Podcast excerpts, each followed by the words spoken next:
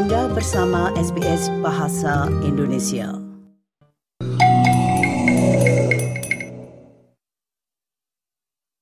SBS. SBS. SBS. SBS. SBS SBS Radio.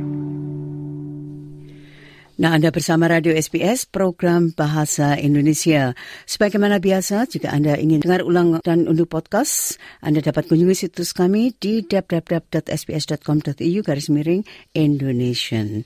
Nah, selanjutnya kami akan angkat tentang dompet seluler karena semakin majunya teknologi, sistem pembayaran melalui uang tunai pun sangat berkurang popularitasnya. Kebanyakan orang saat ini menggunakan pembayaran melalui aplikasi digital atau dompet seluler. Nah, apa itu dompet seluler? Marilah kita simak rangkuman Bapak Riki Kusumo berikut ini. Asosiasi Perbankan Australia atau ABA mengatakan revolusi digital semakin memodernisasi cara orang membayar di mana 98,9 persen perbankan sekarang terjadi melalui aplikasi atau online. Pengguna dompet seluler juga meningkat pesat karena metode pembayaran yang lebih tradisional kehilangan daya tariknya dan menciptakan ruang bagi pemerintah untuk memastikan sistem keuangan Australia tetap sesuai dengan tujuannya. Berikut ini laporan tentang hal tersebut yang disusun oleh Ryan Tamer dan Mahnas Anguri untuk SBS News. Uang tunai keluar dan dompet digital masuk. Sebuah laporan baru oleh ABA mengungkapkan metode pembayaran Australia telah berubah dengan cepat. Temuan menunjukkan bahwa 75 persen dari semua transaksi sekarang terjadi dengan kartu. 13 persen menggunakan uang tunai, sementara cek turun menjadi hanya 0,2 persen. Menurut CEO dari ABA, Anna Bly, Pandemi merupakan pendorong utama cara orang Australia membelanjakan uang mereka.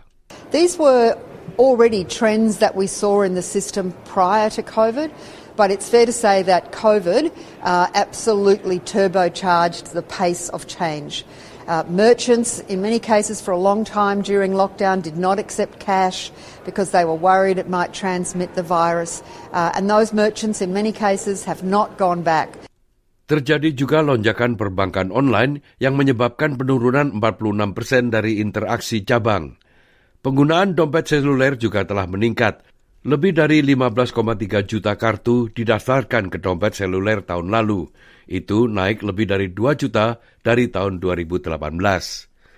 Hal itu berarti nilai total transaksi dompet seluler naik menjadi 93 miliar dolar pada tahun 2022 dan itu adalah kenaikan sebesar 746 juta hanya empat tahun sebelumnya. Ini adalah tren yang disambut dengan hati-hati oleh Ketua Dewan Organisasi Bisnis Kecil Australia, Matthew Edison. This is a good trend for business. It helps simplify, helps keep the records, helps streamline process. Uh, we just need to look after that the guardrails are in place over the providers to ensure that the digital payment gateways are looking after the costs of small business at the same time. Cek pencairan juga akan segera dihentikan setelah pemerintah Albanisi mengumumkan akan dihapuskan pada akhir dekade ini di bawah reformasi untuk memodernasikan sistem pembayaran Australia. Bedara Jim Chalmers mengatakan bahwa orang yang memilih transaksi yang lebih murah dan mudah berarti bahwa cek kini menjadi layanan yang mahal hanya untuk sebagian kecil populasi. Our objective when it comes to payments is to modernise our payment system uh, so that it can be part of a more productive, more innovative, more competitive economy. We want our payments to be safe and accessible. Uh, we want them to be efficient and we want to make sure that they are keeping up with developments in technology.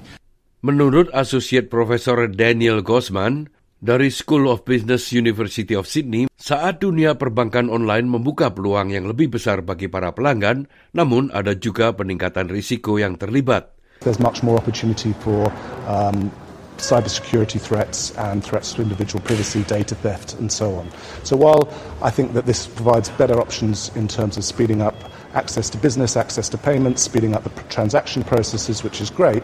There's also um, a counterbalance to that in terms of cybersecurity risk and also potentially challenges to people's privacy as data is shared. Pemerintah federal percaya bahwa mengikuti pergeseran konsumen untuk membentuk inisiatif mereka sendiri akan menghasilkan ekonomi yang lebih cerdas.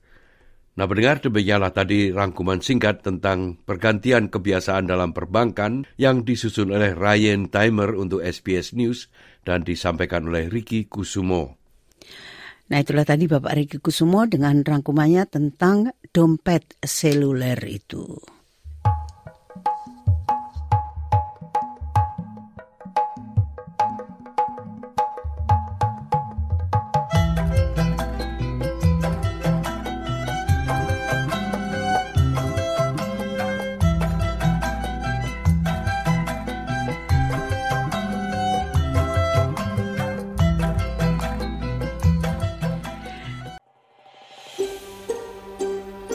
Sukai, berbagi, komentar.